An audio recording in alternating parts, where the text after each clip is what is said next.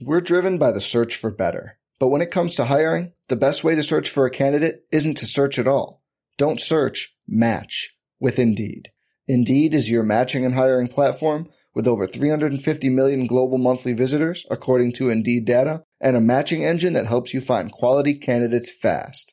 Leveraging over 140 million qualifications and preferences every day, Indeed's matching engine is constantly learning from your preferences Join more than 3.5 million businesses worldwide that use Indeed to hire great talent fast. And listeners of this show will get a $75 sponsored job credit to get your jobs more visibility at Indeed.com slash BlueWire. Just go to Indeed.com slash BlueWire right now and support our show by saying you heard about Indeed on this podcast. Indeed.com slash BlueWire. Terms and conditions apply. Need to hire? You need Indeed. Blue Wire.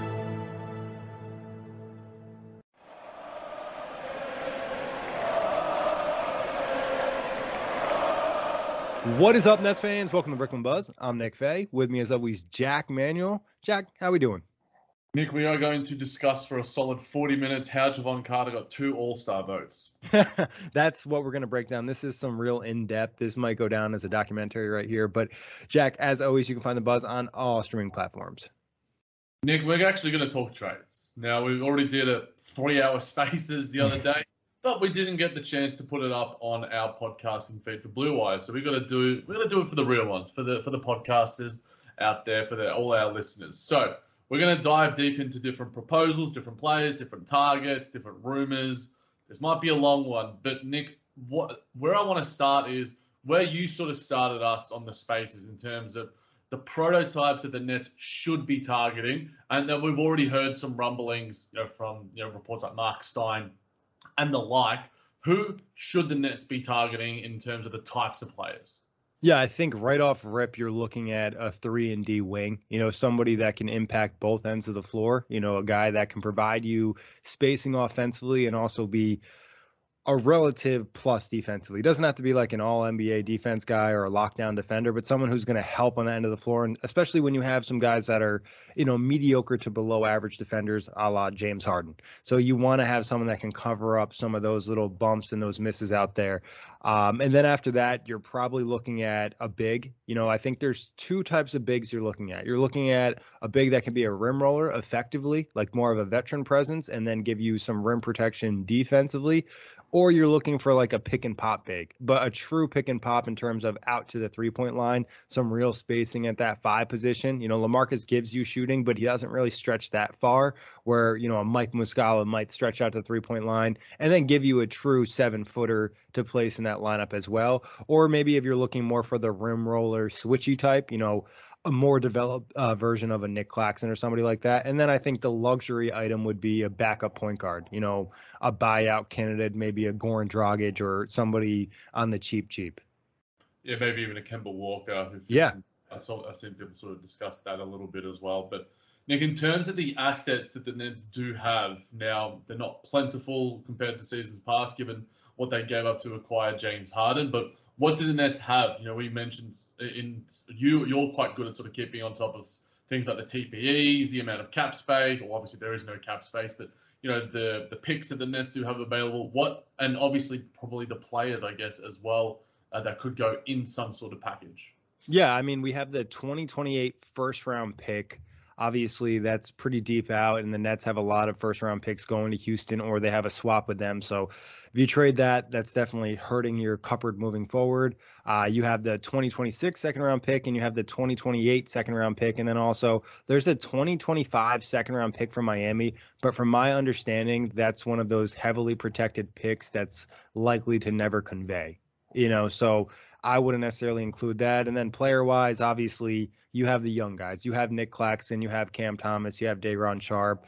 You know, I don't think the Nets would include Kessler Edwards, but that'd be another guy potentially. And then after that, you know, Bruce Brown, Paul Millsap, Jevon Carter, I don't think those guys really carry much value. It would probably have to be like a Joe Harris level veteran or somebody up there. A lot of guys that I don't think the Nets are willing to trade unless it's for a real game changing player. You know, we're talking fringe all star or literal all star. So Andrew Wiggins? Yeah, I, I yeah, that that was surprising. Obviously, I haven't watched a ton of Warriors, but to see Wiggins starting in the West, I mean that that's just crazy. And so will be coming up against the All Star Andrew Wiggins uh, very very soon, probably by the time this episode drops. But yeah, Nick, you've covered it pretty comprehensively there. So I guess in saying that, you know, you've got a, a little bit of your own dot going here. You've got some sort of targets. Who are your targets? Who is the you know the guys that fit into the molds that you discussed, and are they viable candidates or are they sort of pie in the sky? Sort of, you know, maybe if the, the Nets are a little bit lucky and the other team's a little bit desperate. desperate. Yeah, shout out to Spaces because this kind of helped get some of the gears turning in my head because we got a lot of trade talk on there. But I think I tried to come up with three targets that are realistic in terms of who I want the Nets to acquire, how they could help, and would this team be willing to trade them. I think I look at Dory Finney Smith, um, Kenrich Williams, and Larry Nance Jr. You know, those are three guys that I think can provide a huge impact for this team on both ends of the floor. And I think they're acquirable. You know, they're guys that the Nets have enough assets to probably go after guys like that. You know, going after a bigger fish is going to be a little tougher. And we've heard Nick Batum, a guy mentioned a lot, but based off like recent comments from the Clippers and Ty Lue saying like we have no reason to lose, I'm unsure if they'd be willing to move a guy like that. Yeah, I mean, I think I saw someone in our replies or someone talk about, you know, Serge Ibaka as a buyer. It might have been Brian Windhorst as well, so we can maybe discuss that as availability as well. We'll get really stuck in. Those three that you allude to, Nick, rank them in terms of how much you want them and how good of a fit you think they would be wearing the black and white. Oh man, Jack, that's pretty tough. I think you know you're looking at, oh, man, Larry Nance Jr. was a guy that we were really obsessed with over in the offseason and based off of how he played last year in Cleveland. He's looked really good. This season, I don't think it's been the same, but obviously the lineups haven't been ideal in Portland and a lot of the play of the players. So you could probably make an argument for Larry Nance Jr. I think Dory Finney Smith might be at the top of my list, though, just because of the wing position and the possibility of playing small. I think there is some small ball lineups where Kevin Durant literally plays the five, and then maybe you don't necessarily have to include a Larry Nance Jr. or maybe I just am a little too high on Nick Claxton. But I'd probably put Larry Nance second, and then Kenrich Williams third.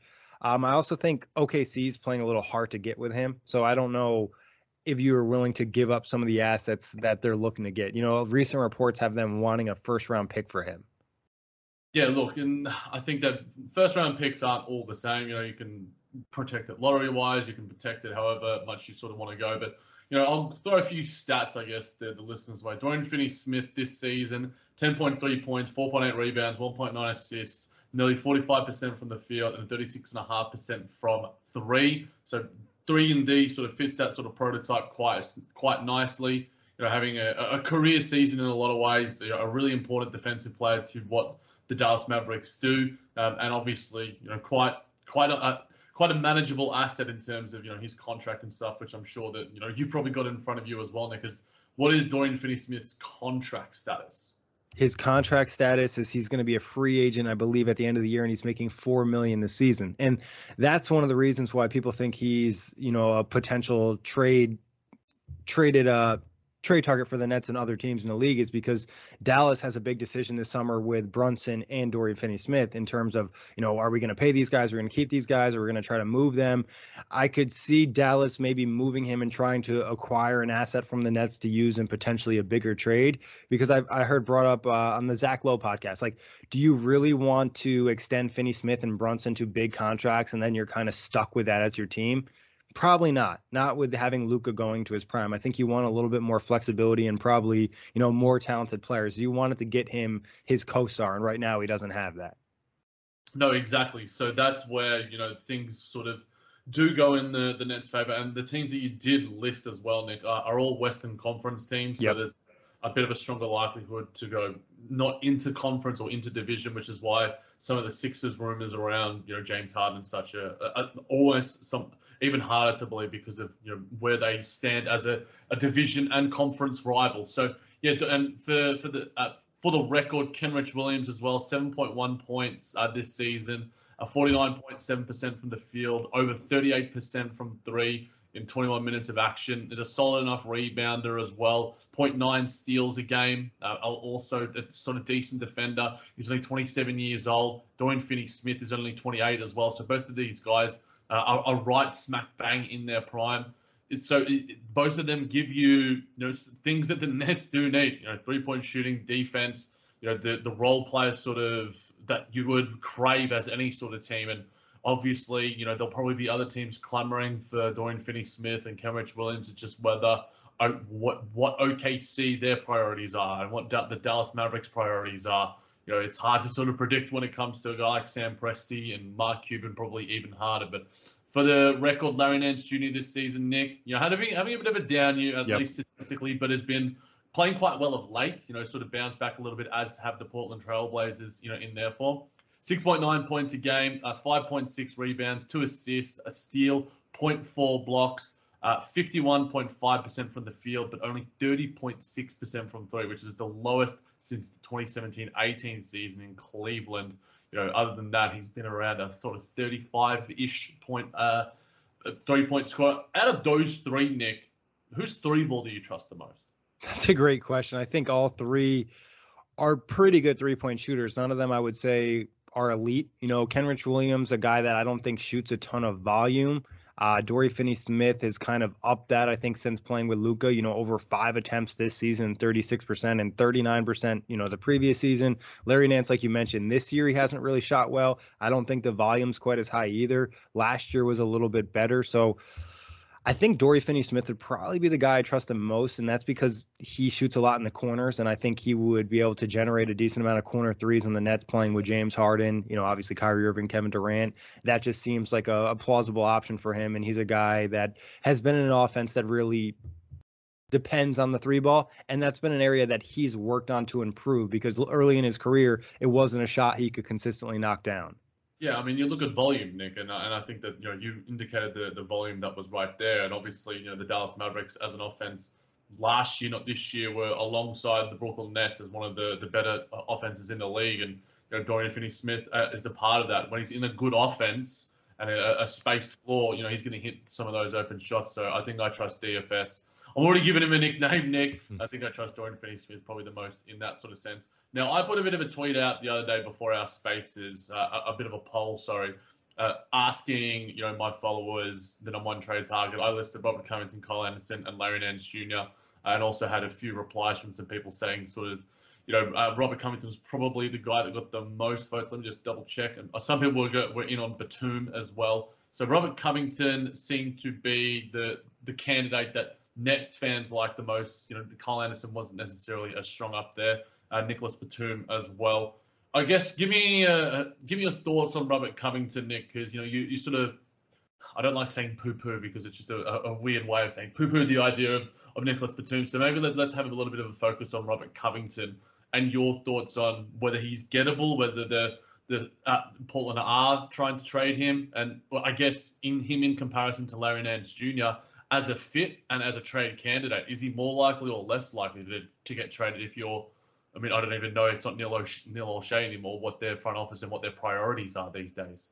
Yeah, I think they're looking to probably get rid of Nance, Covington, Nurkic. You know, there's even been some rumblings of Norman Powell and CJ McCollum too, and then maybe look to like retool in the summer with the assets you acquire around Dame Lillard, or maybe move on from Dame Lillard. So I think the w- thing with Covington that makes him less likely is one, he can't fit into the TPE.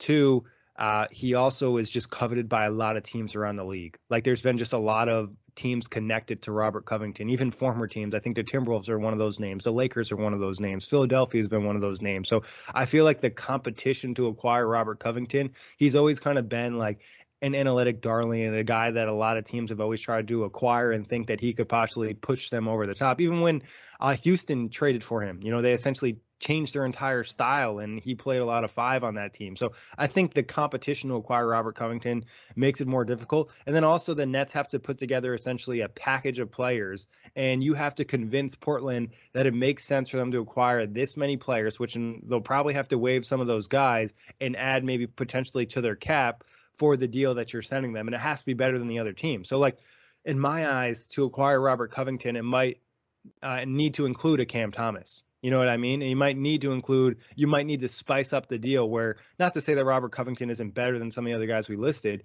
but is the difference in drawing out all your assets worth it for Robert Covington over, you know, a Dory Finney Smith?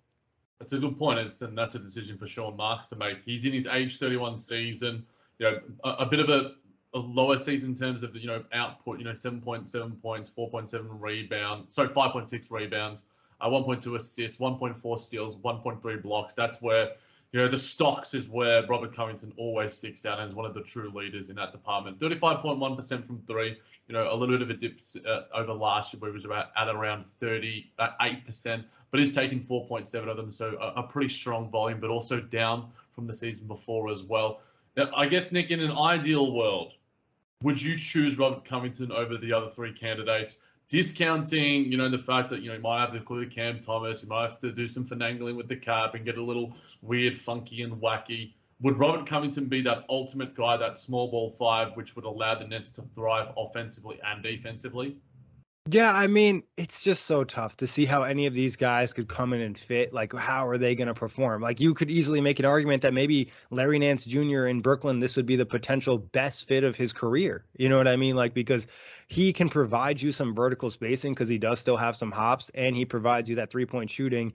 He does a lot of similar things, I think, off ball that Robert Covington does in terms of like help defense, and he's a little bit bigger of a player. Now, it's tough is because the one thing that Robert Covington gets overhyped with a little bit is his on ball defense, and he's really not that great of an on ball defender. And I think when we did the spaces, Matt Brooks brought up that it got to a point where he was even getting targeted in series to get switched on. So that kind of makes him a little bit less attractive, especially if you're giving up all this stuff. So it's like trying to add a player without creating another minus. Not to say that any of the other players I listed are perfect players, but like I said, if you're giving up so much for this guy, are you sure he's going to be the guy that puts you over the top? Part of me feels like maybe Covington's been a little bit overrated the last couple seasons because like it hasn't really come to fruition. And then I think back to when Houston traded for him and he really underperformed in the postseason. Some of that could have been being overworked, but like I feel like the name Robert Covington might be better than what his actual performance and impact might be at this point in time. Yeah, he sounds like what a lot of people think of Five Guys. You know, I'm a I'm a massive proponent of Five Guys. I love it. You know, I, I just got Five Guys tonight. and look, it's expensive. It's overpriced and it tastes good, but then you're sort of left wanting a little bit more. And like, was that really worth it? You know, did I really, you know, get what I what I paid for in a lot of sense? Now, uh, me and you, you know, we're five guys stands in, in a lot of ways. And uh, we are Blue Wire is not. Uh, this this podcast is not sponsored by Five Guys. But if way. you want to send us a free burger, we're cool. yes, please. Shake Shack. I mean, it might get a little bit cold getting sent from America and or the UK. But saying that, I do understand. I guess your reservations about him, but I do also think to make the counterpoint that in a switching style of system, that's where Robert Covington does thrive. And if you have James Harden on your roster, you're generally going to play a switching style of defense. So, and we did see, you know, them perform pretty well, you know, in the postseason you know, defensively at least, and you know, it wasn't necessarily because of him, um, but he was a, a, big part of that. So I think that there are, if the Nets were to acquire Robert Covington, and, and it, it, would be certainly surprising, but I'd certainly be pretty happy as well. Yeah, it's just like it's just hard to compete with a lot of the other offers. I think that's and then the Nets end up overpaying and then like I'm not to say that the Nets shouldn't overpay to acquire a player they think could put them over the top because that would be a huge rotation piece. I think adding any of the guys we mentioned and I love Nick Batum on the Nets. I think there's a lot of reasons why he'd be a great fit for this team. But like I said, I'm just not sure if the Clippers are going to move him unless you kind of give them something they really want.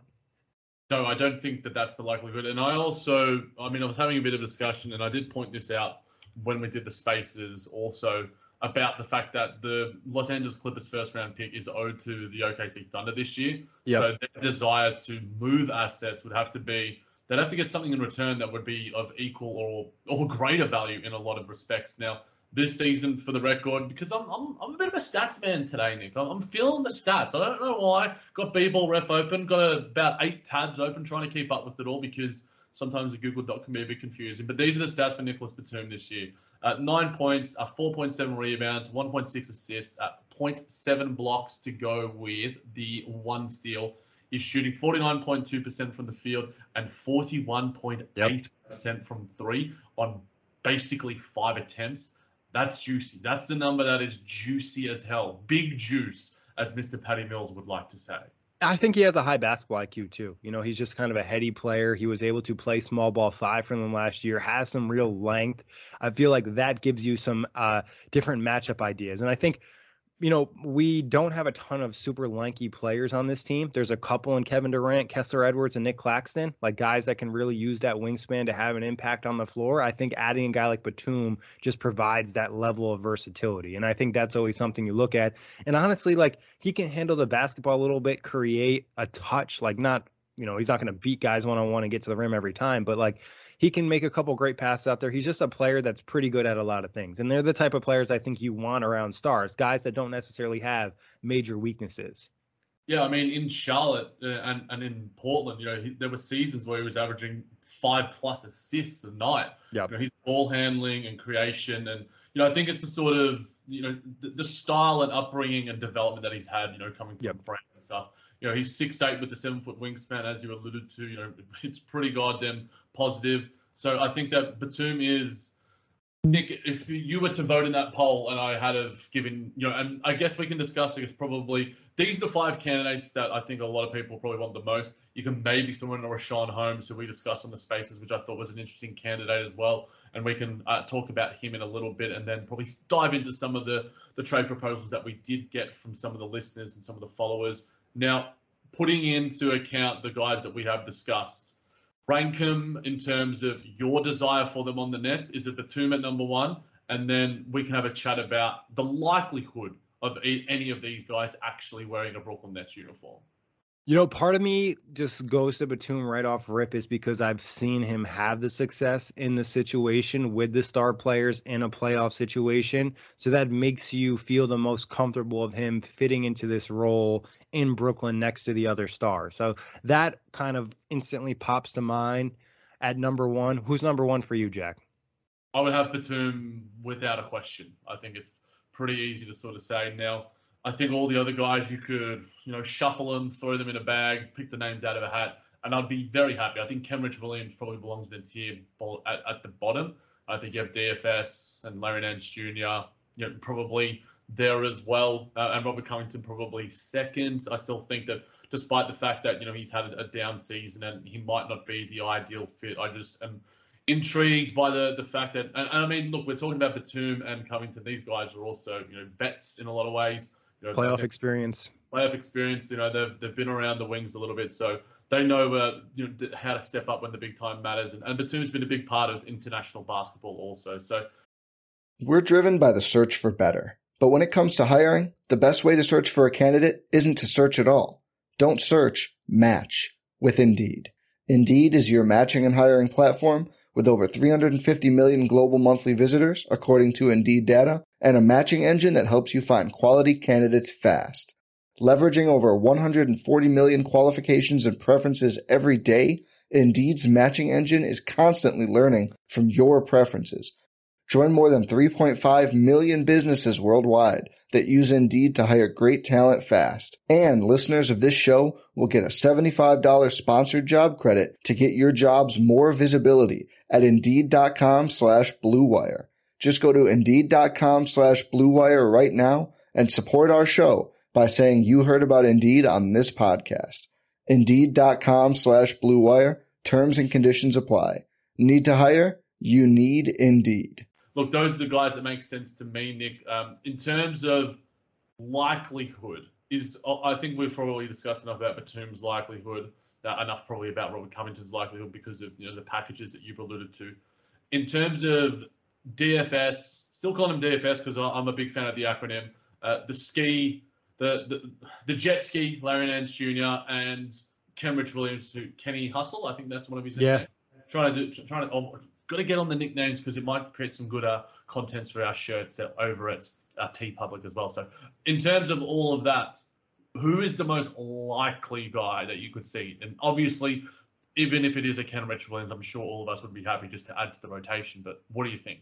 Yeah, I think Kenrich Williams, Kenny Hustle, as you said, Jack, would be the most likely one to be traded. He doesn't really fit the OKC timeline. Obviously, we had reports that he's happy there, they're happy to have him, blah blah blah. But at the end of the day, we know that you know Presti's trying to make moves for the future. Maybe they want to keep him around, but it just seems like OKC would be the team most interested in a young player or some type of pick, or just even being part of a deal. And then after that, I think you know, does Portland really want to trade Larry Nance Jr.? I'm not 100% sure. They just acquired him this past off season, and like we said with DFS, like it kind of comes down to maybe if they trade Jalen Brunson, then they're just going to keep DFS because they feel more comfortable and he's more of a a complementary role player that fits with so many different systems.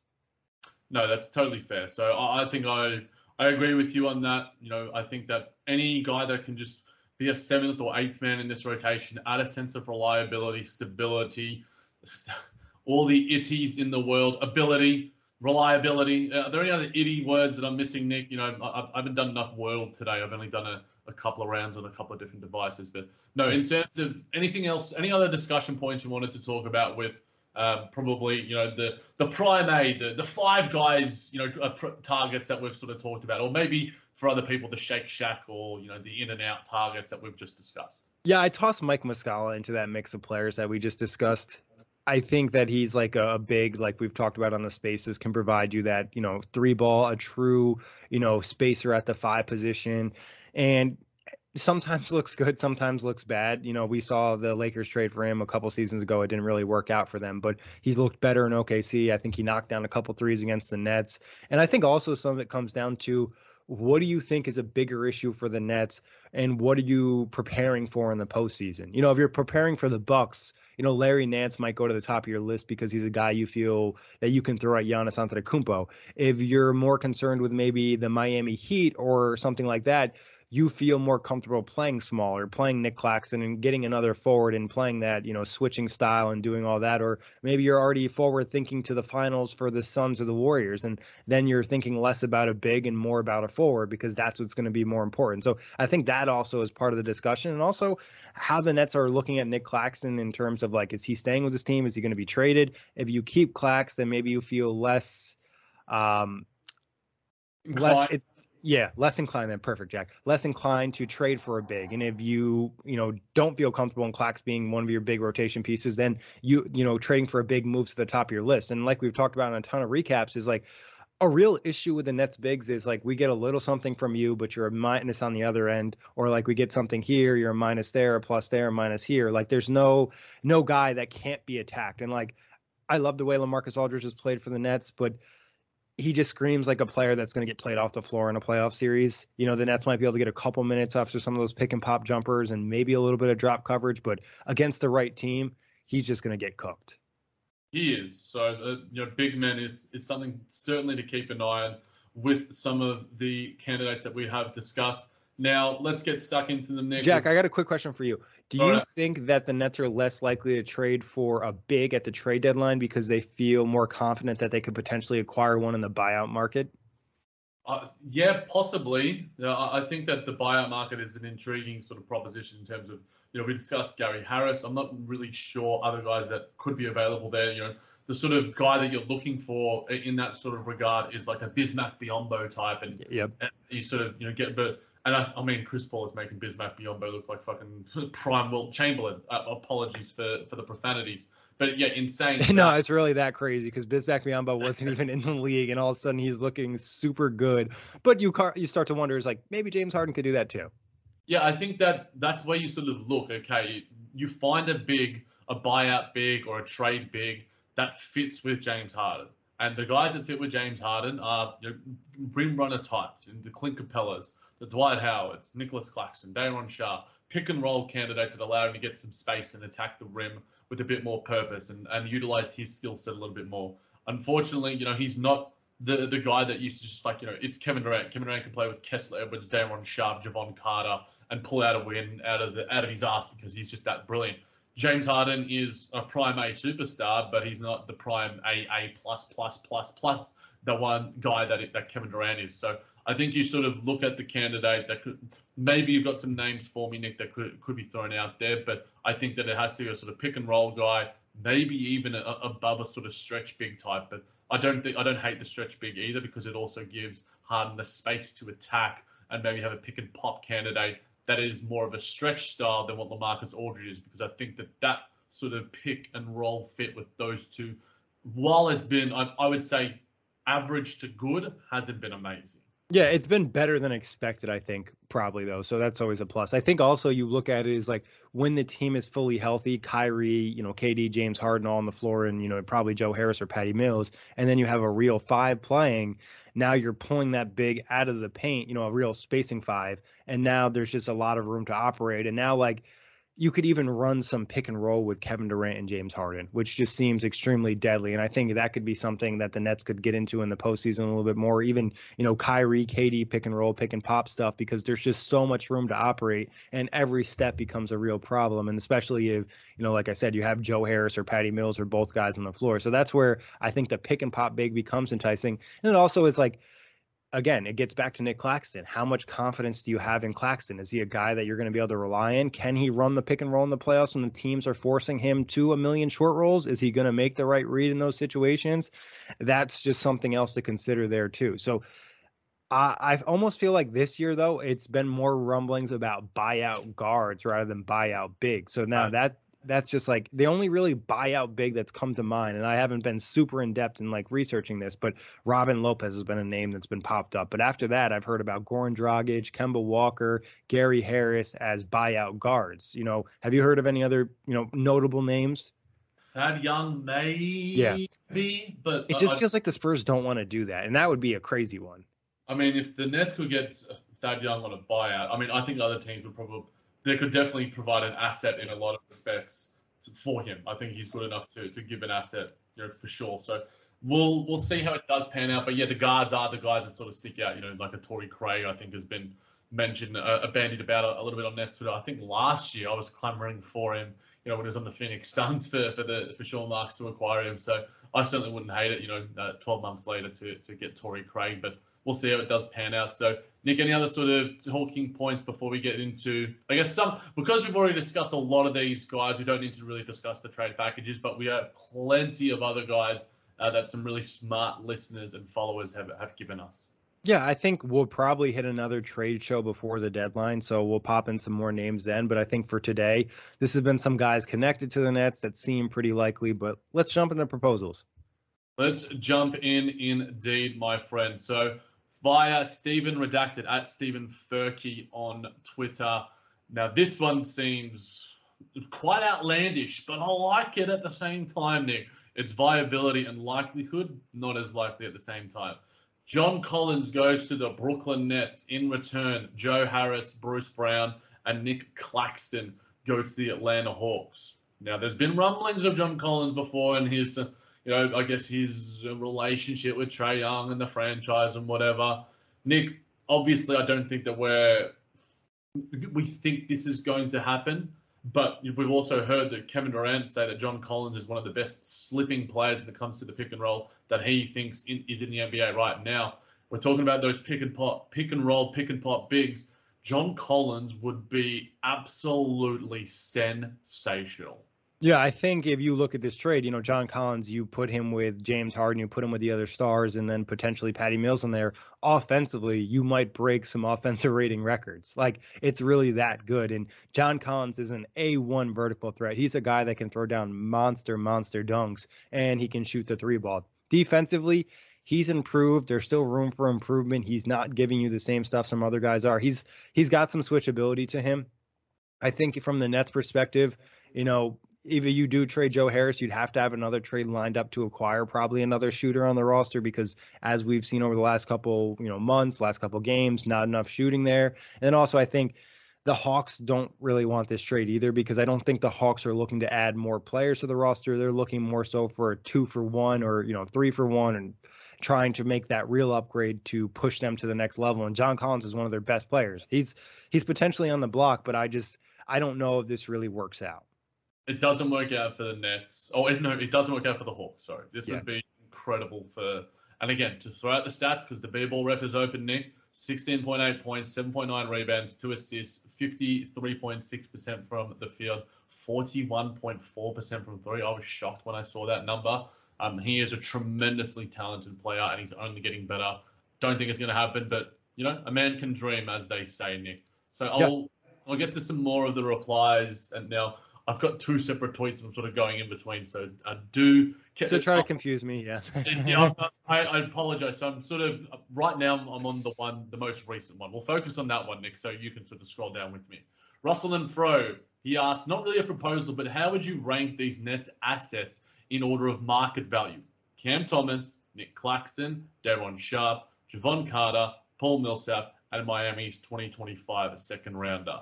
I'll give my answer to this. The last three you can sort of discount as assets at all because they're they're not really assets; they're just filler in some sort of type. But in the the three at the top with Killer Cam, Clack City, and King Sharp, that's where it gets a little bit intriguing. I think Nick Claxton is probably the number one candidate out of those. I think Cam Thomas would be number two, and Day'Ron Sharpe would be number three for me. Uh, I'm guessing you're probably similar to me, Nick. Yeah, same as you, Jack. I think you would look at the Claxton and Cam Thomas. There'd be potential for them to switch. I think Claxton's more attractive to uh, a team that is trying to be good sooner rather than later, where Cam is, makes the most sense for like a pure rebuild. But you could also say the same thing for Nick Claxton, both really young. I think there's potential for Cam Thomas to be a, a 20 points per game scorer at some point in his career. I'm not saying it's a lock to happen. And then obviously there's a little concern with Claxton and his health issues. You know, has hardly really played a even a half a season in the NBA at this point. So you want to, you know, make sure that that guy is durable. And then Claxton's due for the contract. So I think I could hear an argument for Cam Thomas being number one just because he's still also a little bit more unknown, and sometimes that makes you even more attractive. Yeah, I think DJ might be a little bit offended by our lack of love for Day'Ron Sharpe, but Day'Ron Sharpe, he could be a, a a really a talented... really solid center. Like I I don't want to like shit on his possible career. Like I don't think Day'Ron Sharpe will ever be an All-Star center, but that's not to say he can't have a good NBA career.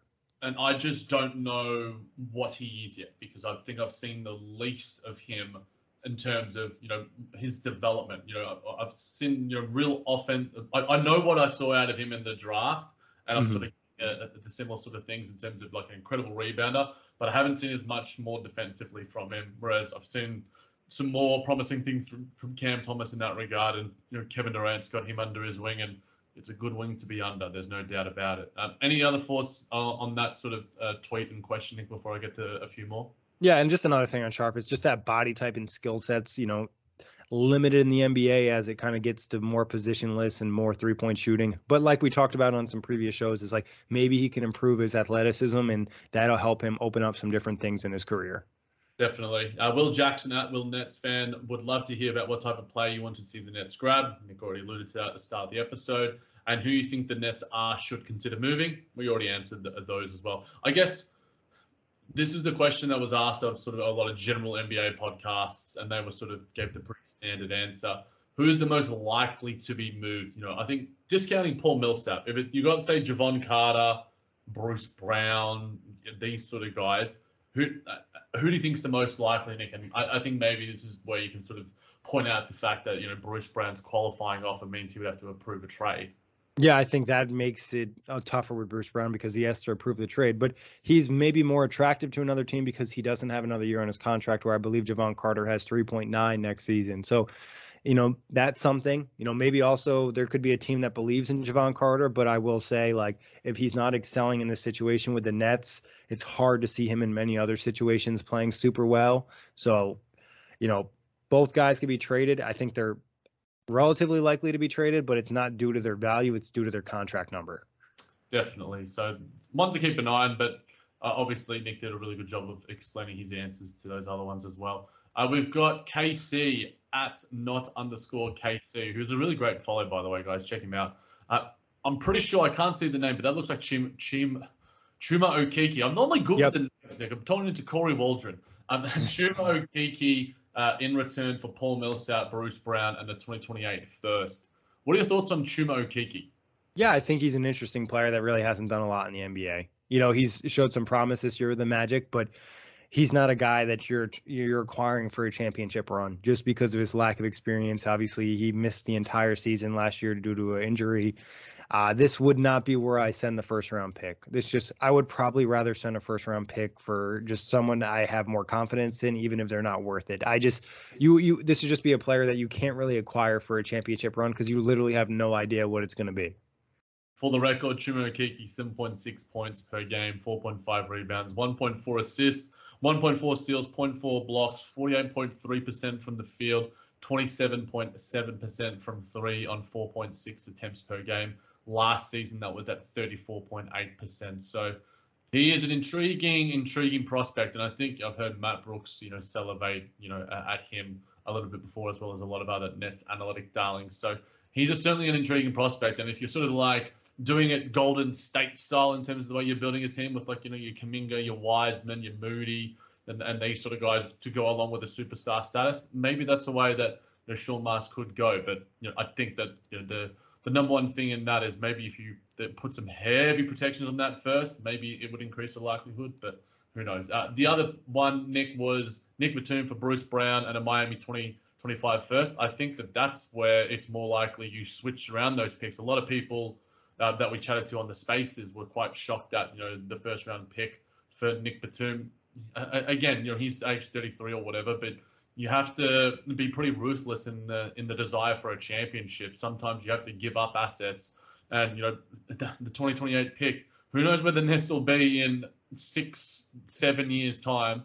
I said I hope the buzz is going strong and even better than ever. Mm-hmm. But at the same time, you know, the, things change with the Brooklyn Nets so quickly that you know my head is my head spins on a daily basis when I wake up to a notification. So I think that Batum is the pie in the sky candidate that a lot of us do want. Is he acquirable? Not sure.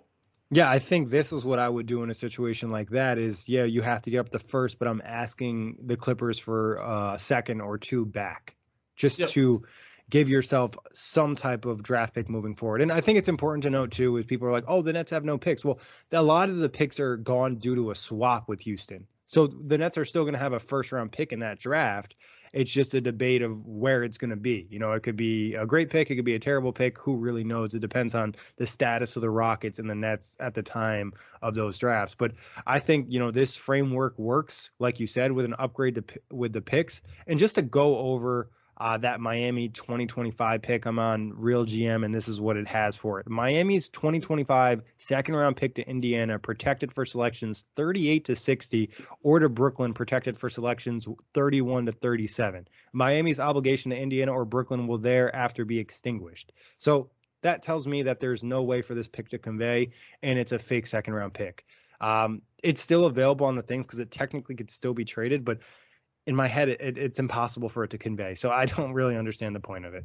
Yeah, I guess it's like the the gorgeous Cajun seasoning. It's just it's always there, always there when it comes to the five guys.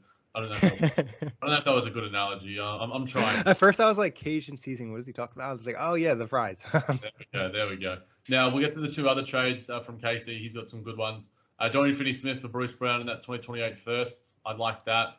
Um, and then we talked about Mike Muscala and we talked about Kenrich Williams. Well, he's got those two guys coming to the Nets for Millsap, James Johnson, Bruce Brown, and the 2028 first. Nick, obviously, Casey's a, a, similar thinker to you. What are your thoughts on both of those trades and the, the proposals and packages? Yeah, I think us it's like the Dory Finney Smith one is just kind of like similar to the to Nick, Nick Batum one in the sense that we swapped out there to a first. Maybe you can get, you know, uh, Dallas to give you a second back, even a heavily protected one. But I think you pull the trigger on this, and you know you could convince maybe Dallas can convince themselves they could utilize Bruce Brown, given they have some space lineups with KP at the five. So that could be an option that's on the table. And then you know with the OKC thing. We kind of mentioned on the spaces. Sam Presti is not going to be interested in second round picks. If you throw that first at him for both guys, it might be enough to acquire them.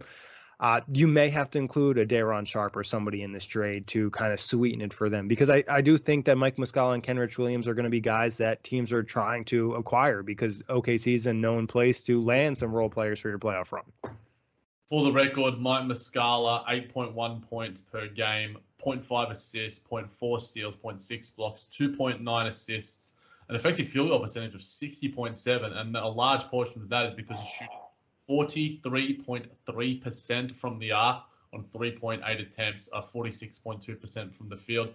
only playing 13 and a half minutes per game. So probably worth extrapolating some of those numbers to more maybe like per 36 or per 100 possession because those are some pretty gaudy numbers from uh, Mr. Mike Muscala. Yeah, I mean, like I said, and Mike Muscala is not a lock to really be a great you know acquisition but there is potential for him to really hit and even if you're playing him this more role it's also a different look this team can provide that they don't really have the option to like i said lamarcus doesn't really go out that far he's not really a super willing three point shooter and Muscala's, you know, still 6'10, 6'11, can block some shots. You know what I mean? It's not like he's a, a small player out there. So, and I think as a, a rim roller, he's had a couple nice dunks in the past. I want to say he had a poster in Brooklyn, if I'm not mistaken.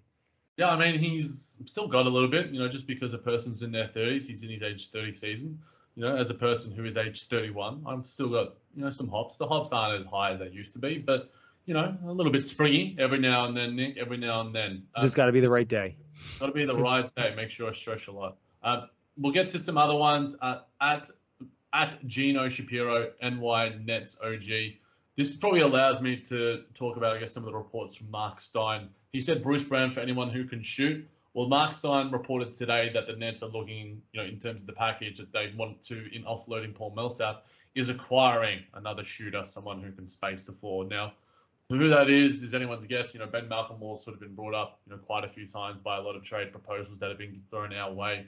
I can't think of, you know, many other sort of spaces that sort of fit into that mold. But the Nets do need shooting, especially if Joe Harris is going to be out for an extended period.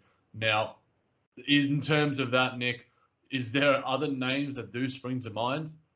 I mean, we mentioned what was on the spaces. Ben McLemore is possibly a guy that you could trade with Portland. You know, again, all of these deals, like no one's going to give you a player for free, and the Nets have such limited assets. They really have to be picky and choosy on what they do. Uh, do I think anyone's going to give you a quality player for Paul Millsap? Probably not, but maybe you could get a second round pick and then flip that for Ben McLemore, maybe like a three team trade or something along those lines. So that's what I would hope for. You know, it's going to be hard, I think, to find maybe even a specific player. You know Ah, uh, it's just it's tough. You know, Millsap I just think doesn't really have much value and there's just so much leverage and the same thing with Bruce Brown. Like most teams know that the Nets are trying to trade these two players and neither of them really can shoot and the Nets need shooting and it's also like if you're in the East, why are you helping arguably the team that's a favorite to win it all even more?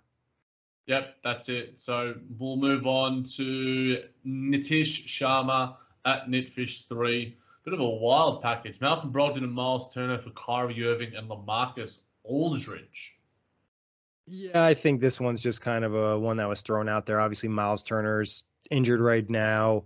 Um, the Nets aren't going to trade Kyrie Irving because of his relationship with Kevin Durant unless something drastic were to happen. And you know, Malcolm Brogdon, I think, is also potentially out for the season. There was something up with him where he's dealing with a severe Achilles soreness. So not a player I think I'd look to acquire. And uh, even like Lamarcus, it'd be kind of messed up to trade him after he came out of retirement to rejoin the team. So both Kyrie and Lamarcus, two of probably Kevin Durant's favorite players on the team, very unlikely. Yeah, very unlikely indeed. Now, this is more about the packages, Nick, because it's talked about you know these players and Dorian Finney-Smith, Robert Covington, all those sort of guys. So this is via at Zorday uh, 4PF on Twitter. Dorian Finney-Smith goes to the Nets. The Rockets get Dwight Powell, Cam Thomas, and a Dallas Mavericks 2025 first rounder. The Mavericks get Paul Millsap, Eric Gordon, and Bruce Brown. What are your thoughts on that package? And I guess you know the Nets essentially giving up Cam Thomas, Bruce Brown for Dorian Finney-Smith.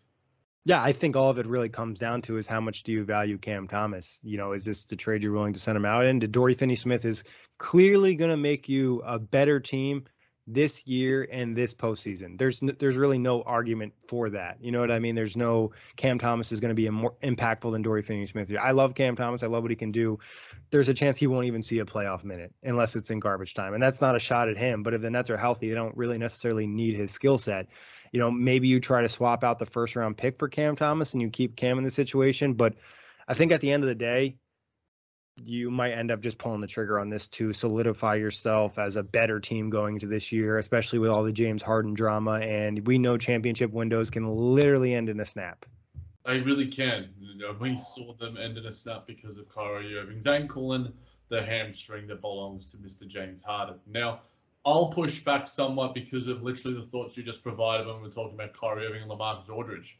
Cam Thomas might be one of Kevin Durant's favorite teammates as well.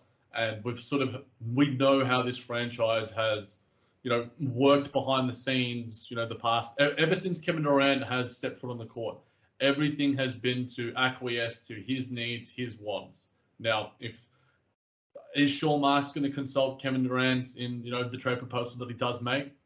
Maybe, but maybe he's you know he's not Rob Pelinka and just trading for Russell Westbrook like because LeBron James wants it wants it. So that's where I'm I'm pushed back just a little bit. I think also you can make an argument maybe the Nets need to get like a second round pick back in this deal from Houston or something. I think it's it's very hard to gauge Cam's value. You know, obviously he was a late first round pick, but he's outperformed that already, and he showed the potential potentially being you know more so a lottery pick. And like I said, you know, worst case scenario for him seems like a, a career six man, and best case scenario seems like an all star scorer. Definitely. Uh, we've got a couple more. Um, I think we might save some of the James Harden talk. So sorry to Alec uh, till a little bit later, who for some reason thinks that James Harden is going to be acquired for Paul Reed and Ben Simmons. No, thank you. But we've got one from Champion at Laderic, L A D E R I C. Now, these trades are a bit experimental also. Ben Simmons and Tobias Harris for James Harden, and trade number two, Nicholas Claxton, and Bruce Brown, and Jevon Carter for Jonas Valanciunas. Wacky so, trades. Yeah, right off rip, the Harris and Simmons one can't work from a salary perspective. Ben Simmons and Tobias Harris are making like 60 plus mil. You know, James Harden is not making that number. Uh, the Nets could obviously get there with some other stuff, but Tobias Harris, based off of just like recent podcasts and listening to some NBA reporters, is viewed as one of the worst contracts in the NBA. And honestly, at this point in time, and I'm not saying he can't ever be a great player again. Ben Simmons' contract is not looking great either. You know, you're looking at somebody who's making 35 million next year, 37, 40, can't shoot. Free throw shooting is a big concern. Hasn't necessarily been great in the postseason. Has he been in the best situation to perform? Probably not, but not guys that I would uh, trade for. And I, I also want to say this, like, and we'll get into James Harden talk a little bit later. I think James Harden is being extremely underappreciated by Nets fans in terms of what he does on the court, especially in the games that Kyrie Irving and Kevin Durant do not play. He is essentially the engine to this team and constantly has the ball in his hands. And like you might think it's a ball hoggy, but there's literally guys that just can't do it on this team. Like we saw against Denver, yeah, they put together some good possessions, but a lot of it was like transition offense and a little bit of luck and Denver not playing well. So like I think you need to appreciate having a point guard, a facilitator of the level of James Harden because you know, we had to watch the likes of like some some very bad point guards over the last 10 years. Yeah, I mean, I think everyone's always looking to what is the next thing. You know, when you have your five guys, you're like, oh, can I get a milkshake as well with that? Oh, am I going to get an ice cream? Am I going to get dessert? Am I going to get some donuts? Am I going to get just enjoy the burger? Just enjoy the goddamn burger, ladies and gentlemen. It's a bloody delight, as is James Harden. Maybe burger isn't the best comparison for him, given all the fat jokes that he's got in the yeah. plate. But we're sticking with it. We're always having fun here. So yeah, don't just appreciate what we've got. Sometimes, you know, the grass isn't always greener. Sometimes it can be a bit more brown. Now, and speaking of, no, I've got no segue. Let's go to another. No, we have the second trade. The second trade, I, I'm not really interested in Jonas Valanciunas. I think he can provide something different, but I just um, he'd seem like a guy that would get targeted in a series against certain teams just because of his lack of mobility. And obviously, he is a force in the paint, and he's done some great things. But there's a reason he's having a career year in uh, New Orleans. It's because the Pelicans aren't very good, and he's getting a lot of touches a guy that I don't think was in my replies, but was consistently brought up on Spaces. So I'm on to the other tweet now, Nick. I'm, I'm okay. We've finished that one. Um, Richaun Holmes. Now we touched him at the start of the episode. Matt Brooks was quite high on him when we speak, spoke about him in Spaces. You know, Jay from BK, a, a few other guys as well. You know, that rim rolling big who plays a bit of defense and can you know switch a, a little bit, probably similar to the extent of what probably Jarrett Allen can, maybe slightly less like what he's done this season but what Jarrett Allen probably could provide for us in, in seasons past. Richaun Holmes is a very, very good basketball player. Yeah, I mean that would definitely be a guy. I think you look at Richaun Holmes as another guy. Is like, do the Nets have enough to acquire him? What is Sacramento doing? Like, there's just some real confusion. And did the I Nets see that he was like, I don't know who was that reported. It was one of those aggregate sites that said Richaun Holmes would be made available. Now I don't know how much I'd buy it, but I saw that he fits in the trade exception. You know, you might be able to acquire him with a first round pick, and that's you know the r- route that you're going. I think it's not a bad idea. You know, it's giving you a more solidified version of Nick Claxton's role. You know what I mean? Like he's he's not as switchy, he's not as good defensively, but he's more established offensively and he has a little bit of a floater and in between game which could be really a nice tool. But it's like uh it's just like I don't know if Richaun Holmes is a guy that I I feel super confident in like going to the postseason, a guy that I'm going to ride with, especially because I don't, I'm not sure if he's even played a postseason game. No, and, and the thing is, you know, Nicholas Claxton provides elite level of switching. So in certain matchups, say against the Miami Heat, he'd probably be really good. But Richaun Holmes is probably going to be a better matchup consistently and, and a bit more reliable in terms of the fundamentals that you want from your big, in terms of you know drop defense and then you know switching on a on a pinch. You know, against a, a uh, Milwaukee Bucks, I'd probably choose Richaun Holmes. You know, against the Sixers, I'd probably choose Richaun Holmes as well. So in a greater amount of matchups, you're probably going with the, you know the better player, which is Richaun Holmes at this point in time. The stats this season in 25.8 minutes, 12.3 points, 8.1 rebounds to go with 0.4 steals, 1.1 blocks, 1.2 steals is shooting seven, 69.7% from the field.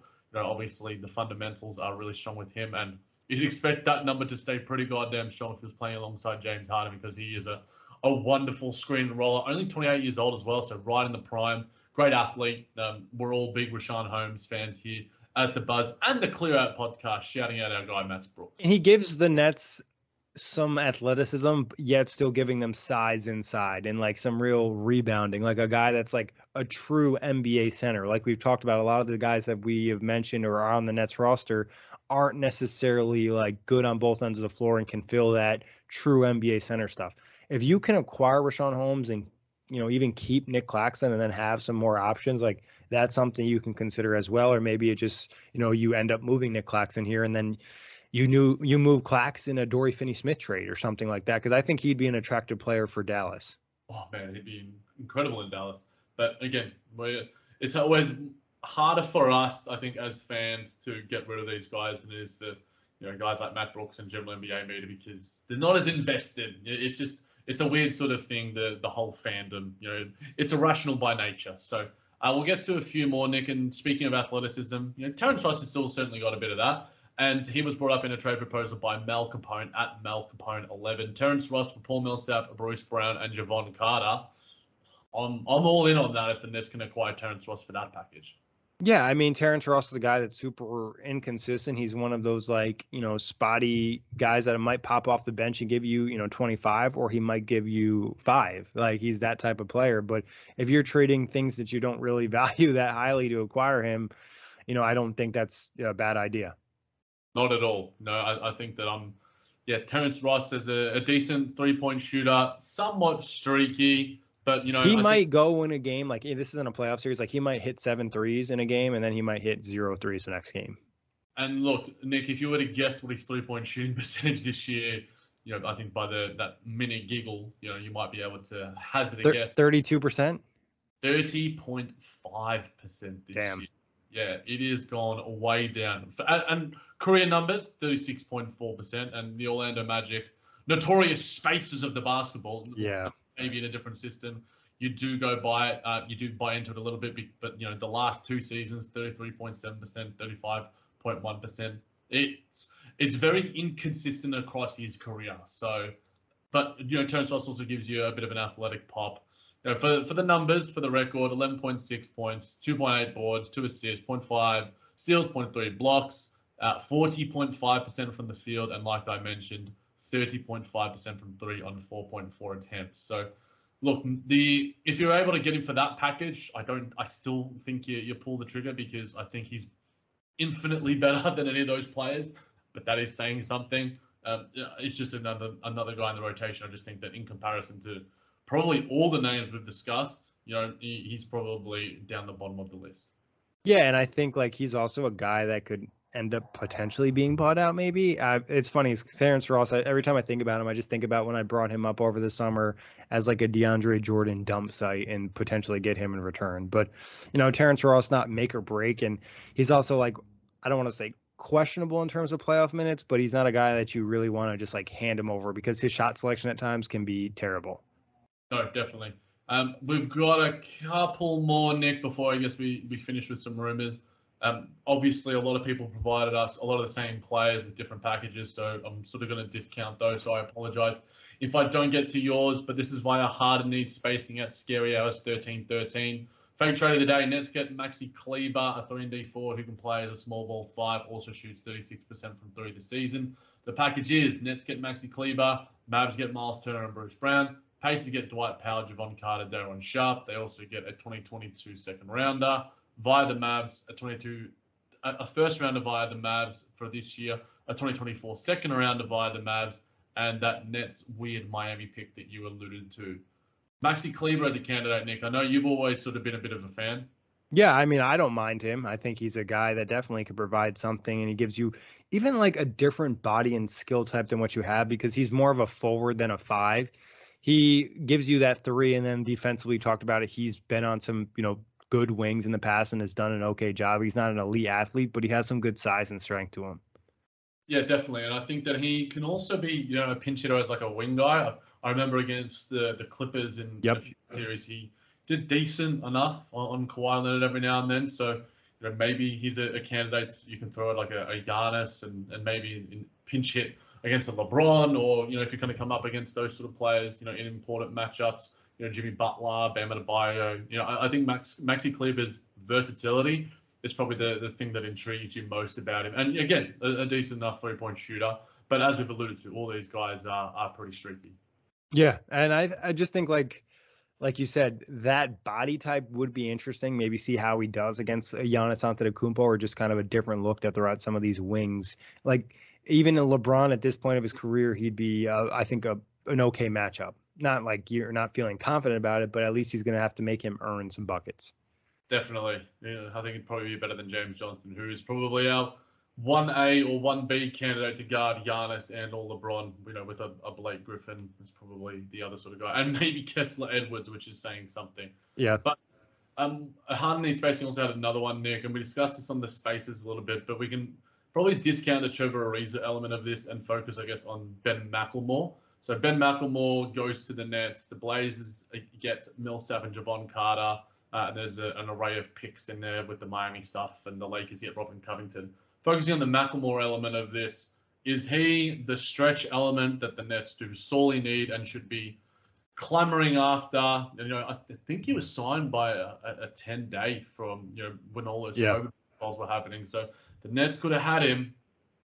Yeah, I think this is a guy you look at, especially if you're feeling um, not so confident in Joe Harris being back. Not to say that he's as good as Joe Harris, but he can provide you that three point spacing. And for some reason, he always shoots well against the net. So, you know, I think I, that's a guy though that I would definitely not trade anything more than a second rounder for. Like I would not trade any of the rookies for him. I wouldn't trade a first rounder for him. It would be like a second round pick, and you know I, I would I don't care about Jevon Carter, or Bruce Brown, or Paul Millsap in terms of losing them in that trade, but just nothing more than a second round pick asset. Yeah, and maybe like if you're putting, you know, like you sort of alluded to, the, the Nets put protections on there first, and they get two seconds in return to, yeah, of, you know, clear the, uh, increase the the cupboard, whatever the closet. I don't know what sort of cupboard of assets, whatever you know, wherever Sean Marks keeps his treasure chest, treasure chest. There we go. There's a, a lot of different places that you know GMs put their stuff.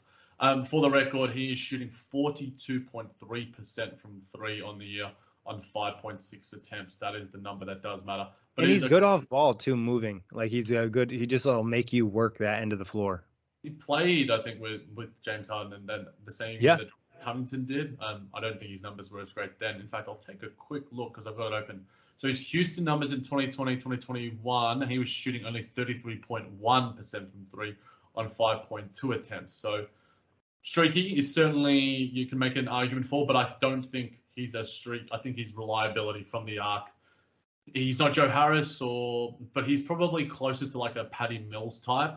You know, Patty Mills can be somewhat streaky a, a little bit here and there, but I think this season he's throwing some of those inconsistencies out the window. But yeah, Ben McLemore, hopefully the the Nets are are making the calls to again the GM who I just don't know because you know Portland are just doing so many different things with their organization. And I think it makes it the trades more likely if the Nets end up trying to make a splash move with Joe Harris, and this is a guy they look to acquire to fill in that you know shooting. Like we we haven't really talked about any Joe Harris potential trades because I don't think that they're super likely, like we mentioned, with him being injured and also just how bad the Nets desperately need his spacing. That's it. So, and we've got to we'll run through a few more, Nick, before I guess we we finish with the requisite James Harden news. Uh, via Kevin Wayne Durant stand at Cam underscore season 24. Kyle Anderson goes to the Nets, and the Grizzlies acquire in return Paul Millsap, Bruce Brown, Jevon Carter, a 2026 second rounder via the Nets, and a 2025 second rounder that Miami won. I mean, I, I like that package.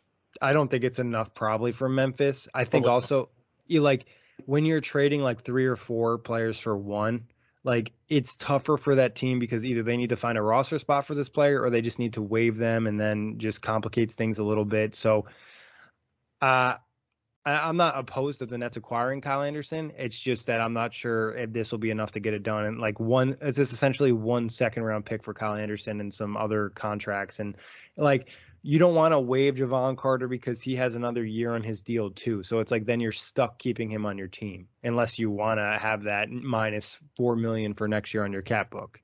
Yeah, so that's something to consider. But I think we're all Kyle Anderson fans in terms of you know some stretchability, really, really good defender. I thought you were talking like slow on purpose because of like slow mo. yeah, no, uh, literally. Um, so yeah, I, I, think I'll find these stats, Nick, in terms of you know the numbers, because you know I got to give it to the fans or at least the listeners. Uh, what do you think of Kyle Anderson in terms of as a fit on on Brooklyn? Yeah, I think as he's developed as a three point shooter, he's gotten better from that area, so that makes him more viable. You know, defensively, he's he's solid. He's got some good size to him. His rebounding is actually, I think, pretty good as well. I mean, he's not a great athlete though, so that is a minus for him. But again, the Nets can't be, you know, beggar uh, beggars can't be choosers in this situation. You got there, mate. No, I'm, i get tongue tied on this podcast, and now that I'm hosting it, I'll be probably doing that a couple more times now that I'm back in town and the Nets are on a, a couple of road trips. The numbers for Kyle Anderson: 8.2 points, and this is for this season. 2.6 assists, 5.3 rebounds. So as you mentioned, you know, the past couple of seasons has been around that sort of five rebound mark, so it's really solid there. Similar in a sort of Kessler Edwards type is what I sort of like to think. Um, 1.1 steals, 0.6 0.6 blocks, uh, 35.1% from three, only on 1.9 attempts, 43.6% from the field. Last year is where the number sticks out a little bit more because of the volume, 36% from three on 3.8 attempts. That's what probably uh, warms you a little bit. And he's younger than I thought. He's only 28. Yeah, he's not bad age wise. I think it's just the fact that his name is Lomo, not very athletic, not a great hairline either. So, it, dude, Kyle Anderson's catching some stress. We're trying to get him to Brooklyn, not like keep him away from it.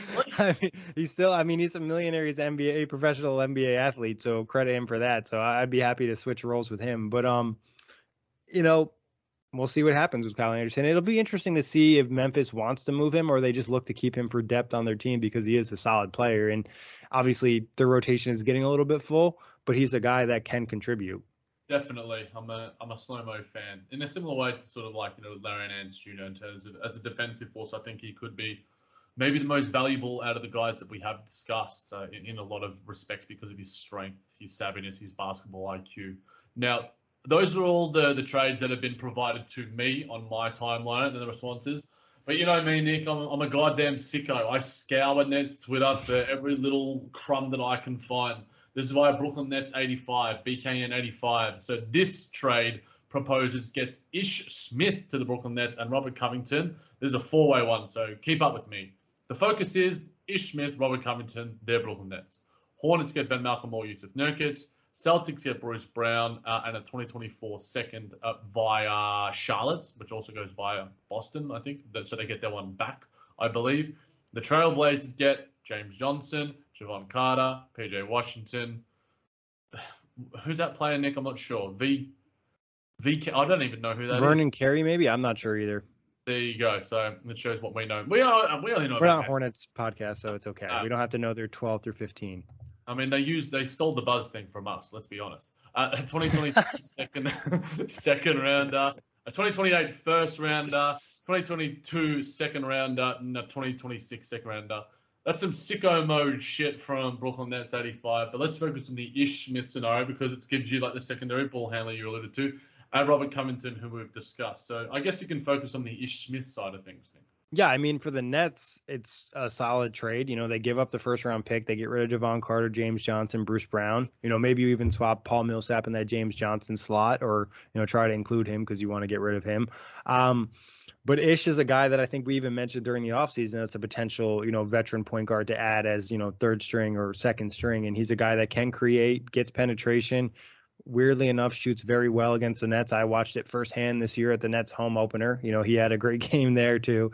Um, and then Covington's a guy that we've talked about a lot. You know, that could be a pretty big potential ad. I think uh, looking at the trade, does Portland want to do this? Maybe I'm not really sure. Or honestly, does Charlotte want to do this? For for me, looking at Charlotte, like Ben McLemore, cool. Joseph Nurkic, yeah, they've been trying to acquire the center, but Nurkic, I'm not sure if he's that guy, especially when uh, it looks like Charlotte's giving up what four second round picks and PJ Washington. That's probably a no for me from that perspective. We'll go to one of his other trades, Nick, and this works out pretty goddamn well for the Nets because they get two of the top candidates we were alluding to in Batum and Nance. The Clippers get Robert Covington and Bruce Brown. The Blazers get Khem Birch, Chris Boucher, David Duke Jr and I'll just say a variety of picks. Let's put it that way. Yep. Uh, the Raptors get Serge Ibaka back. They get Jevon Carter. They get Clack City as well as a couple of picks too. This for the Nets is almost a dream come true. You know, you, yeah. you're actually giving up Clacks, which would be disappointing, but you are getting two credible rotation players in return.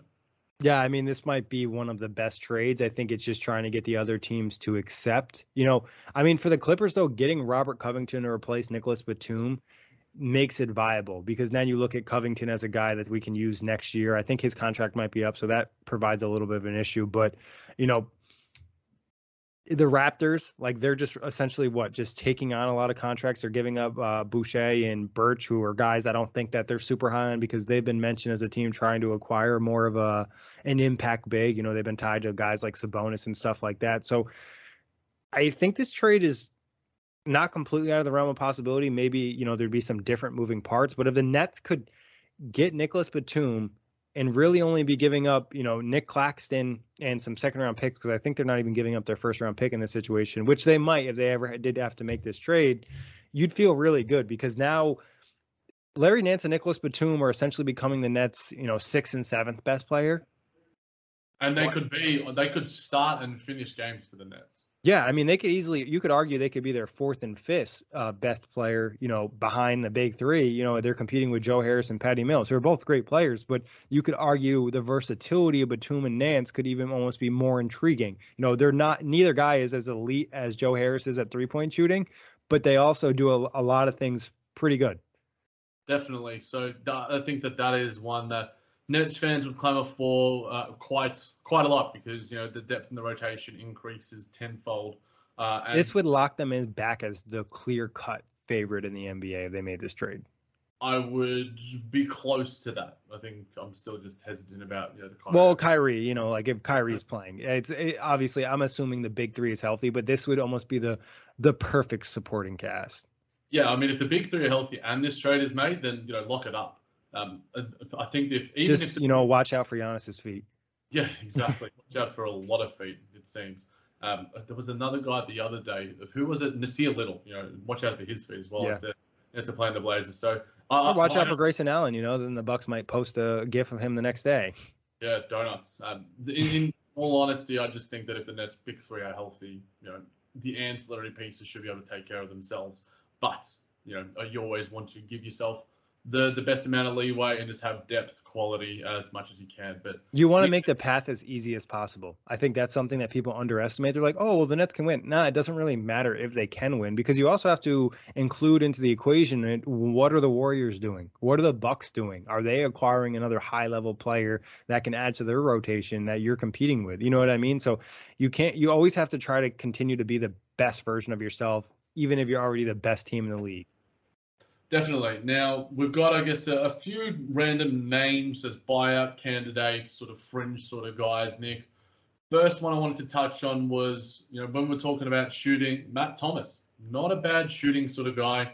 Probably doesn't get a, a heap of credit, but if you know you're offloading someone like a Paul Millsap, then maybe you know he could sort of be an ancillary fit. And this is via Nets breakdown at BK breakdown. He threw that um, out there, but I don't hate Matt Thomas as just a, another spacer in the mold of you know a Ben McLemore type. Yeah, he's he'd be a great filler for rotation minutes in the regular season. You know, he's not a guy you would play in the postseason, but you're trading Paul Millsap, uh, asset that doesn't really have much value, and it, then it gives you more time to play it safe with the Joe Harris injury too. You know, like Joe Harris going in and out of the lineup, resting him a little bit more, whatever it might be. You know, I think Matt Thomas isn't bad at all, and he's like you said, an elite shooter. You know, and the limited minutes I've seen him play, it feels like every time he steps on the floor, he hits a three. Yeah, he's the minutes is where you sort of look at it, but like you know his form, his mechanics, his numbers you know, you extrapolate the volume from where he's playing like, you know, 10 to 12 minutes and you make it, you know, 20 minutes, you double the number from 2.5 to 5. You know, he's a, uh, this season 44.1% from three. I think last year in, in Utah was a bit of an aberration, a career 42% three point shooter you know, I think he's around that sort of, you know, high 30s to, you know, low 40s sort of three point shooter. And Honestly, I think he's a 40% three point shooter. Like, I think his shot is that good and he looks that confident. For me, it's probably more so of just not being in the rotation, not having that rhythm. You know, like when you, like even the jump for Joe Harris, when he started getting real minutes, I feel like it was easier for him and he started to feel more confident. So, like, I, I don't know if Matt Thomas will ever get there because I think there's other deficiencies in his game, but just as a pure shooter, he's really good prototypical white guy who could get paid shooting. And you know, Sean Marks has done that before with Joe Harris. Maybe he's got a Joe Harris 2.0. So um, I think Matt Thomas could fit pretty nicely on the Brooklyn Nets. I want to ask you, Nick, if you think Kemba Walker could fit nicely onto the Nets. And this is via Russell and Fro, uh, as well as Brian Windhorst. In conversations this week with teams, the Knicks have expressed a willingness to trade some of their veterans, including Kemba Walker, Evan Fournier, and Alec Burks, as the Knicks want to clear a rotation spot for Cam Reddish. Now the Nets TPE, you know, that's where you could probably. I think they have a couple of different TPEs. Yep. So the two biggest one I believe are 11.4 and 6.3. There you go. Those are the numbers, and I think Kemba Walker's on about nine million dollar contract yep. or something around that sort of range. And if the Nets don't have, you know, Kyrie Irving, it's like you know the the, the old meme of. Can, Mom, can we get Kyrie Irving? Oh, we've already got Kyrie Irving at home. It's essentially, if we have Kyrie Irving at home, it'll be Kemba Walker, and it's not you know the best thing, but it's like going from Five Guys to maybe McDonald's. Like McDonald's is fine, or yeah. as as Aussies would say, Maccas. But you know, I don't think any of you, you guys, the way you say Maccas, like Maccers. Um, but yeah, if you have you have a Macca's burger, it's not the worst thing in the world. It hits the spot. Occasionally makes you feel a little bit sick, you know, because it just the guy it just it's it a lot of grease. uh, and you know, he, half the time, you know, the, the player is just the burger. Sorry, the burger or the player just keeps smiling and doesn't actually hit a shot for you. But we also saw some flamethrower moments from Kemba Walker. But this would be a, a pretty interesting situation. I, am not sure of its viability, but it'd be fun. Yeah, I think uh, like there's a small possibility Kemba could get bought out. I think Kemba would be the type to be willing to give money back so he could get bought out and play in a team. Obviously, he's from the city. Uh, he was a big Knicks fan, but that could change when he signs with the Nets. I, I, honestly would not mind. Kemba would be a guy that I would love as a third string point guard. Like as a guy that's just playing when Kyrie can't play or like someone got hurt and you need someone to have a big five minutes in the playoffs. Like he might just hit two pull up threes. Like obviously there's huge deficiencies with him defensively and his size and his inconsistency and obviously age catching up to him. But – it's the potential of a resurgence in a limited role, similar to what we saw from Blake Griffin last year. The Knicks signed him in the expectation of him coming in and being their star point guard. He's not that guy anymore, but he might be able to be that guy for 10 minutes a game in a very specific role. Nick, water gun to your head, Kemba Walker or Mike James? Oh, Kemba Walker.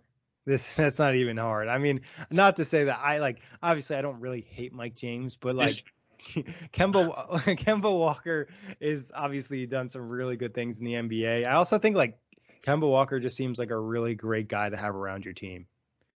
Yeah, no, but he's um, always smiling, and you know we always hear positive things about him, and you know the way he handled the the exit from Charlotte. You know, he'd be a, a the nice... way he's handling the Knicks situation is really like extremely respectful. Yeah, no doubt, and his numbers this year are pretty good: 13 points, 3.2 rebounds. 3.4 assists, 38.8% from three, 41% from the field. you know, he probably wouldn't be closing games for you, but you know, as a guy who would be a another version of Patty Mills with maybe a little bit more facilitation and maybe somewhat more shot creation in different. I think he could really facilitate the this a second string offense. Like he he's not like the same creator and playmaker he once was, but he could just take like ball handling is not an issue for him at all. No, he's a, he's a good ball handler. He's a good shot creator for most parts. You know, I think he's lost a little bit there. Yeah, uh, and I think his just general size of being six foot you know, I think Patty Mills is a much better defender than he is, just given his peskiness. I think he's uh, his effort, whereas I think Kemba is, you know, just a, a, bit of a sieve on that end of the floor. But you're not getting him for his defense, so we'll wait and see. Maybe Kemba, cardiac Kemba, um, gets sick of the the spotlight at MSG and decides to go to the dimmer lights at Barclays Center. Yeah, I mean, it, I wouldn't rule it out as a possibility. I think the trade is less likely. The buyout is more likely.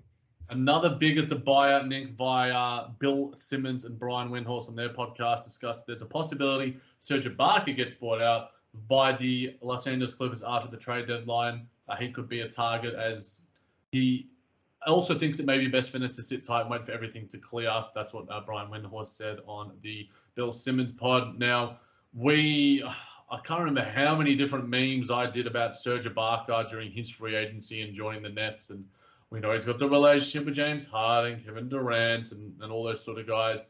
Now he's obviously lost a little bit. I think injuries are starting to catch up to him. I think his age is also starting to catch up to him a little bit. But as a buyout candidate, Serge Ibaka, you know, might be prime A. And we know the Nets know if the Nets get Serge Ibaka as a buyout guy, I think he could be have the impact in a similar fashion that we might have saw of Blake Griffin last year. Yeah, I think that's would be what you're hoping for because right now, like the way he's played, I'm not sure how much of an impact he could really have on the Nets. It would have to be some type of resurgence, some juice. We touched on in the spaces he dealt with a back injury last year, and I think even this year a little bit. You know, you look at him for his ability to shoot at the big man position, but then it's like, you know, defensively he's not really that great anymore. He still can block some shots, he can still do some things, but the intriguing thing about him was he wasn't terrible in space as he's progressed pretty much since that last season in Toronto, he just hasn't looked the same defensively. So like it, you would have to just bank on him really kind of popping off when he came to the team because right now I'm just not sure how much of a boost he would really give the Nets. No, and look, I didn't necessarily know what Blake Griffin would provide. I didn't know what Lamar yeah. would provide, but both of those guys as buyout out. vet minimum guys have worked out. You know, you can say what you want, but these guys are you judge them on vet minimum contracts, and and if they are giving you some semblance of rotation value, the LaMarcus Aldridge is giving you that, and I think you know Blake Griffin is still probably at that and was exceeding it last year. So who knows? Who knows? We'll have to wait and see. Now, probably the news that everyone wanted us to talk about at the start, Nick, but you know, we're going to keep things a bit more basketball centric and you know a bit we're not we don't chase the clicks here. We're we're talking about the weather in New York. No, no we are talking about the strip clubs in New York, maybe. No, in um, which which had James Harden finally. Now a couple of different things here. I've attached a few links. Now the update that we got via Vinny Goodwill on the Ben Simmons James Harden talk is he said this. I do believe that Sean Marks has on the table a James Harden for Simmons and Maxey deal and a combination of filler and picks that he's just not entertaining right now. It's a fine deal, you know. I think if you're the Brooklyn Nets, um, but you know, someone might call the Nets and offer 10 first round picks for Kevin Durant. like it's not crazy yeah. to get bad, like not they're not even bad offers. They're just offers you're not going to entertain because the, your goal is to win a championship, not to trade. Yeah, and I think Daryl Morey, you know, he he knows he's probably got like packages from Sacramento and you know Indiana and all these sort of things, and he's not picking up the phone. So it's just like and I, I, I, attached this link to Reddit Nick because it was the I remember listening to Bobby Marks on the Zach Lowe pod as well discuss you know James Harden a little bit. Um, and he also I think discussed this on YouTube. Uh, yeah, I think it was on the um, somewhere on ESPN. And I want to touch on some of the main points on why the ball is so far in Brooklyn's court that. Um, but at the same time, you know, when you are a prime A superstar, you generally go where you want. But maybe James Harden has taken a step down from being prime A to prime A minus. Well, and also before you jump into it, Jack, he's in a different situation because he's not the lead superstar on this team. Kevin Durant is the lead superstar in this team. So yeah, you want to talk all this shit and like demand a trade. It, it's not the same as if KD did. If KD did, the Nets would be in shambles. If James Harden does, now you're potentially ruining the relationship with one of your good friends and Kevin Durant, and also you're just causing a huge fuss after you just demanded a trade to this location a year and change. Yeah, that's it at the end of the day. So look, I'll jump into some of these things. So one, there's a $70 million difference in the contracts between Harden signing with the Nets or Harden signing with another team as a free agent. So the Nets can give Harden five years, $270 million. A lot of money. I'm not sure if you if James Harden is worth that right now, but obviously James Harden has been a guy that has, you know, prioritize getting the bag as a, a lot of players should and do. Uh, whereas another team could only offer him five years, $200 million. Um, if another team were to go after him, to move into another team. The Nets need to decide they want to go in a new direction. If Harden wasn't in the team, the Nets hold all the leverage uh, in getting a haul for him. So they they would they should ask for getting not just Simmons and Maxey. Give us Seth, give us Thybulle, give us all your first rounders. You know, in that sort of sign and trade scenario. But you know, the Sixers might choose to go. Oh well, he's a technically an unrestricted free agent. Why, why don't we? Why don't we just get him there? Maybe that's how they. I think for the Sixers to outright sign him, I don't want to say is impossible but it would take some extreme levels of cap gymnastics. And it was brought up, I think, on the Zach Lowe, Bobby Marks podcast. And they talked about how it is possible, but they'd have to unload the likes of a Tobias Harris contract, a Ben Simmons contract, not take anything back, and then also potentially have to unload another contract, especially if James Harden is looking to get, you know, the full amount of money. No, and we discussed it on the, the last pod, the, the Woj reports and everything. I think that there's you know, uh, enough smoke to to keep discussing it. But I hope this doesn't turn into a Ben Simmons scenario where you know our our podcast just turned into like Kyrie chatter and James Harden chatter. It's just sort of just like yeah, it's cool because sometimes it, it's clout and it's talking points, but we also enjoy talking about you know Ben. McLemore and Matt Thomas joining the Brooklyn Nets. Those are, are, fun talking points for us, but at the same time, you know, it is a, a worthwhile discussion points We've discussed it. Check out the last pod, and you know it's towards the sort of the end of the podcast. If you, you don't want to listen to the game recap, listen to those sort of last sort of 10, 15 minutes. Nick and I discuss in depth the Woj reports, James Harden's frustrations, and we may have a guest coming soon to discuss more of this James Harden stuff.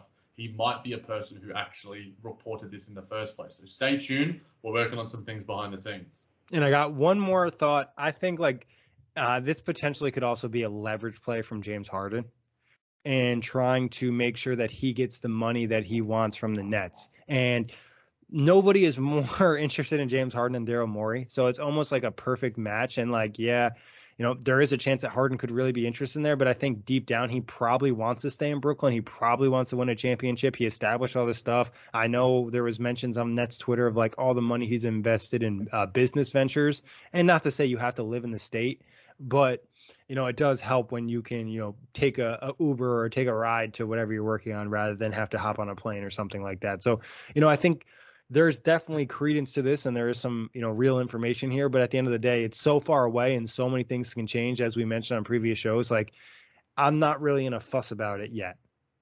Yeah, Daryl Morey is, is more obsessed with James Harden than I'm with Patty Mills. And yeah. that is telling you something, ladies and gentlemen. It really is. Just check Jack's Twitter feed uh, during a game night. Uh, yeah, but... don't check it. Don't check it, but do follow it at Jack Manuel, J A C M A N U E double, and at Nick Fay at Nick underscore Fay underscore. Jack, anything else you want to touch on before we get out of here? I think we got pretty deep into this one. We got deep into the weeds. We dissected all the candidates, dissected the packages and stuff. Bit of evergreen content. We'll see.